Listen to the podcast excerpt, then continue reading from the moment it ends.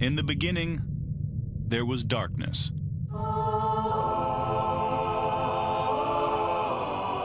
Then, there was Paul Brown. For the one and only Ian Wright. Nobody loves scoring more than this man, Ian Wright. Put your testicles in the C gap. And no one worked harder than Ian Wright. But then again, it's not often you have to compete with the likes of Ian Wright. It's Wright's territory. He is the governor in these parts. This is Iain Wright, and you can guess the rest.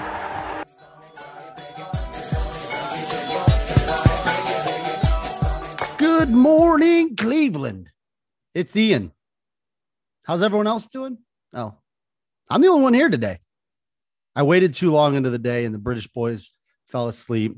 We're going to call this uh, Cornish Sea Salt Day in honor of Paul and his trek back from the wonderful land of Cornwall, England. But let's talk today about the defensive edge position. Now, I know in previous ones we talked a little bit about the defensive tackles and we talked about some of the guys maybe flexing the outside, but specifically, we're just going to talk about the edge rushers, or I'm just going to talk about the edge rushers of the Browns.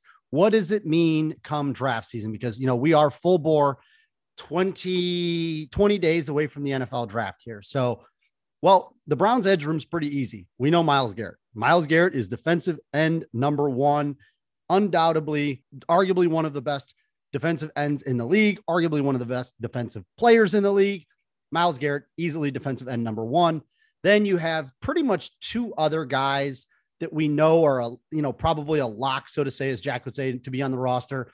That's Takk McKinley. He's probably battling for that backup. Def- we'll call it defensive end number three role. And then Porter Gustin, who's a guy in that defensive end, probably number four role, if we're being like idealistic here. So a couple of the other names in the room, obviously Curtis Weaver, the guy they stole from the Miami Dolphins last year, who thought they could sneak him through on an injury claim. And the Browns scooped in. He's going to be a guy vying for some playing time along the lines, uh, along with uh, Cameron Malveaux, who got a couple snaps last year, and also Shoeless Joe Jackson all of these guys you'll notice in the defensive end room, just to run through them quickly. Myles Garrett, 6'4, 272. Shoeless Joe, 6'4, 275. Malveaux, 6'6, 265. Takk, 6'2, 260. Curtis Weaver, 6'2, 265.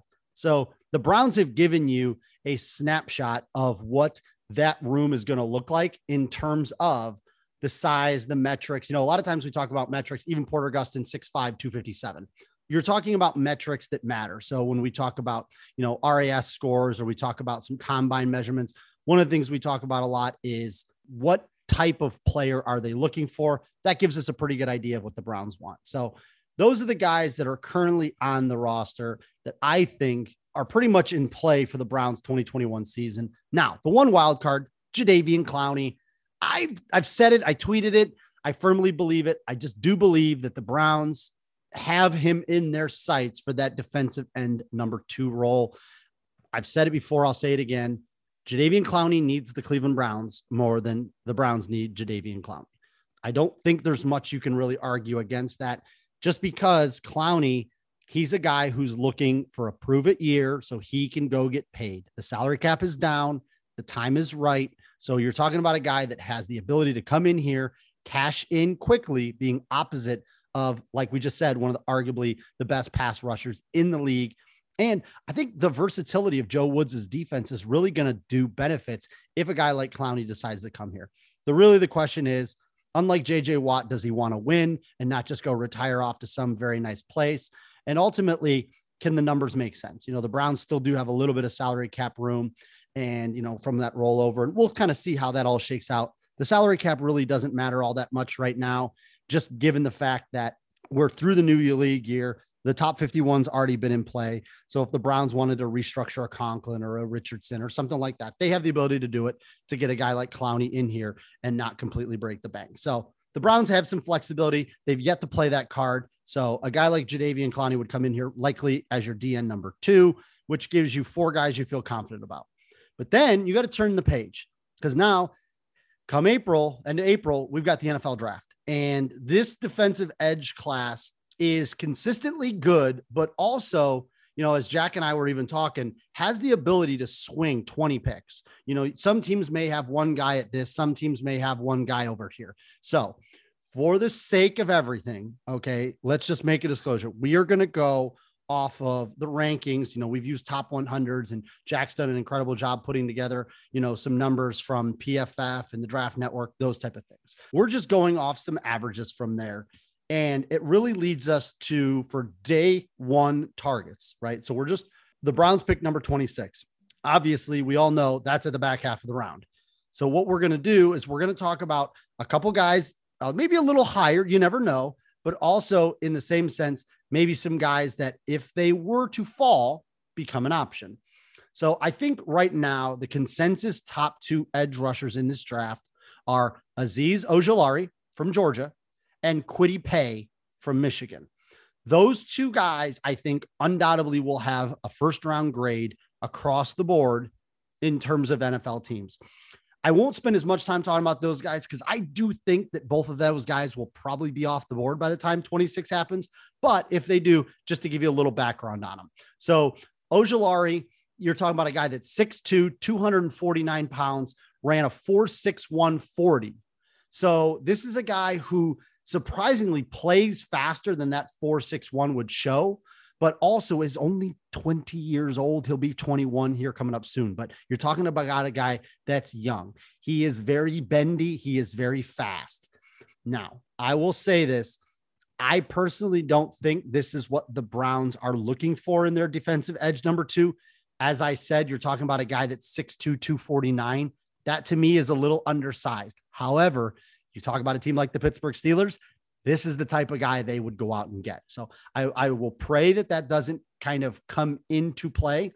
But this is a guy that just lacks a little bit of that body size that I think the Browns are looking for. Um, he is a dip and rip kind of guy. He is a speeder on the edge guy. I like Ojulari. I just don't think for the Browns, you're looking at somebody that they're going to probably have the chance to draft, or if they were higher up, might not fit the body mold of what they're looking for out of that defensive end number two. Now, Kwity Paye, Quite the opposite. You're talking about a guy six foot two, 260 pounds. Now, a little bit shorter. Obviously, most of the other guys were six five, six six, but at 6'2, 260, you can still set that edge. Because remember, if you're opposite of Myles Garrett, you have a different role than being the defensive end number one. You have a guy like Olivier Vernon who, when given a single, a single tackle to beat, you don't have a double team coming, you got to beat that guy and get pass rush. But in the same sense, you have to be able to set the edge against the run to make sure, hey, we're not just going to run away from Myles Garrett all the time and make him track people out on the backside. So Kwity Paye, very twitchy guy. He is, he has a very good first step. So he's able to get up, up and down the line of scrimmage. He's able to do a lot of things. He's kind of a guy that just lays it all out there. I mean, if you watch him, effort is never something that this guy really lacks. Um, in his career, his productivity is a little bit lower at 11 and a half sacks. Doesn't really have a counter move. So if you watch him, he's pretty consistent with the moves that he's going to use. Um, his hands are very violent. So he's able to really kind of just create a lot of force at the point of attack. But I don't see him getting out of maybe the top 20, top 22. So we're going to talk about a few guys here that I think come 26. Now we're starting to get into the range of these guys. And the first one is Jaelan Phillips the edge rusher out of Miami, Jayson Oweh, the kid out of Penn State, and Joe Tryon, the kid out of Washington. Now, let's look at some body types here. We're going to kind of group these guys all together as a as kind of a bunch because some teams may have these guys top 25, some may have these target for that beginning of round 2. It's kind of tough with the day 1 and the day 2, so we're going to talk a little bit about these bubble guys. But Phillips, we're talking about a guy that's six foot five, 260 pounds sounds kind of Brownsy. Four, five, seven, 40. Um, Oweh out of Penn State, six foot four, almost five, 257. So he's a little bit bigger than Porter Gustin, 257 pounds, 437 at his pro day. Probably not that fast, but it sounds good on paper. And then Joe Tryon. This is a guy who's 6'5, 260 with a 4'6 40 yard dash. Now, in terms of we're talking RAS scores, because I know Jack's been fantastic, you know, kind of collecting this data.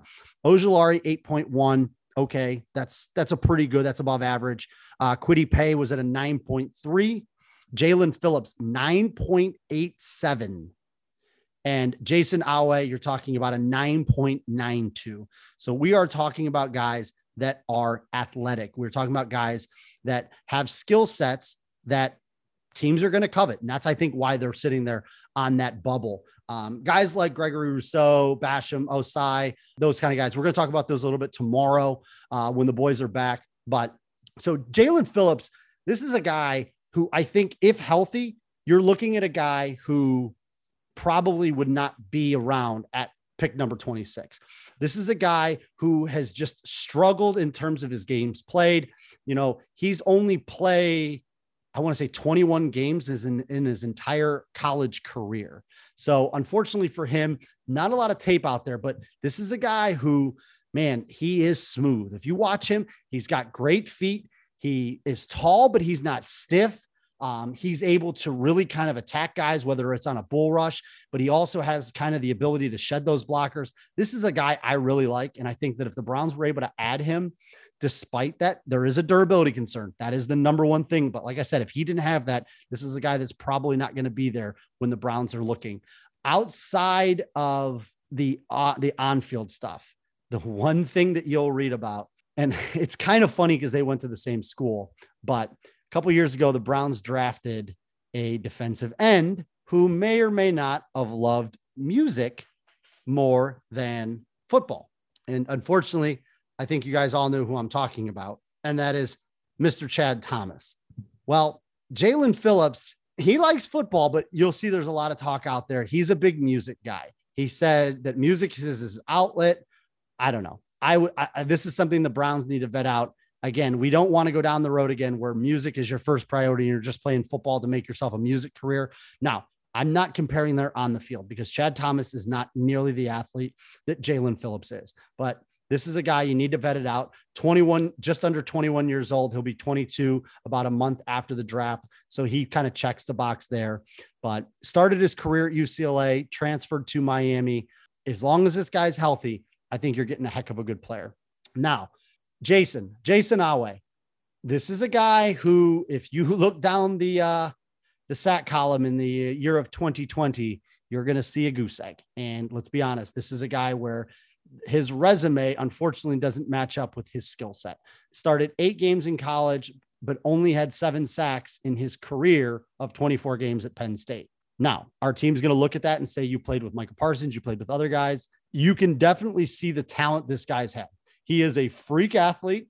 He has some of the best numbers in terms of your three cones, some of your, I mean, a 40 yard dash, even if he is a 4 4 guy, not a 4 3 7, you're talking about a guy with 81 inch wingspan with a 4 4 4 4 5 speed with a 1.59 10 yard shuttle. I mean, that is. That's moving. So if you can get this guy in and he's willing to learn how to be a pass rusher, you know, he doesn't really have complementary moves there's no Nick Bosa or Myles Garrett in this draft. So we're talking about guys that maybe come in and a guy like Clowney or a guy like Takk gets some snaps ahead of them, but you're looking for them to develop. But this guy, I think he's well at stacking and shedding in terms of how they're going to get their uh, offensive lineman off their point of attack. In terms of the the need, I think that his length is something the Browns could use coming around that edge. The one thing about Vernon, he's a little bit stoutier as opposed to lean like Jayson Oweh is. So he's a guy I definitely think could be an option at 26. I definitely wouldn't rule it out. You know, if the Browns decided to trade back and, you know, you're in that early part of the second round and he's still there, then it's definitely a guy that I think they can, um, that I think they can keep their eye on. But um, finally, we're going to talk about Joe Tryon, the kid out of Washington. He's tw- he'll be actually 22 on the day of the draft. Uh, like I said, 6'5, 260 out of Washington. He sat out in 2020. He opted out because of the COVID.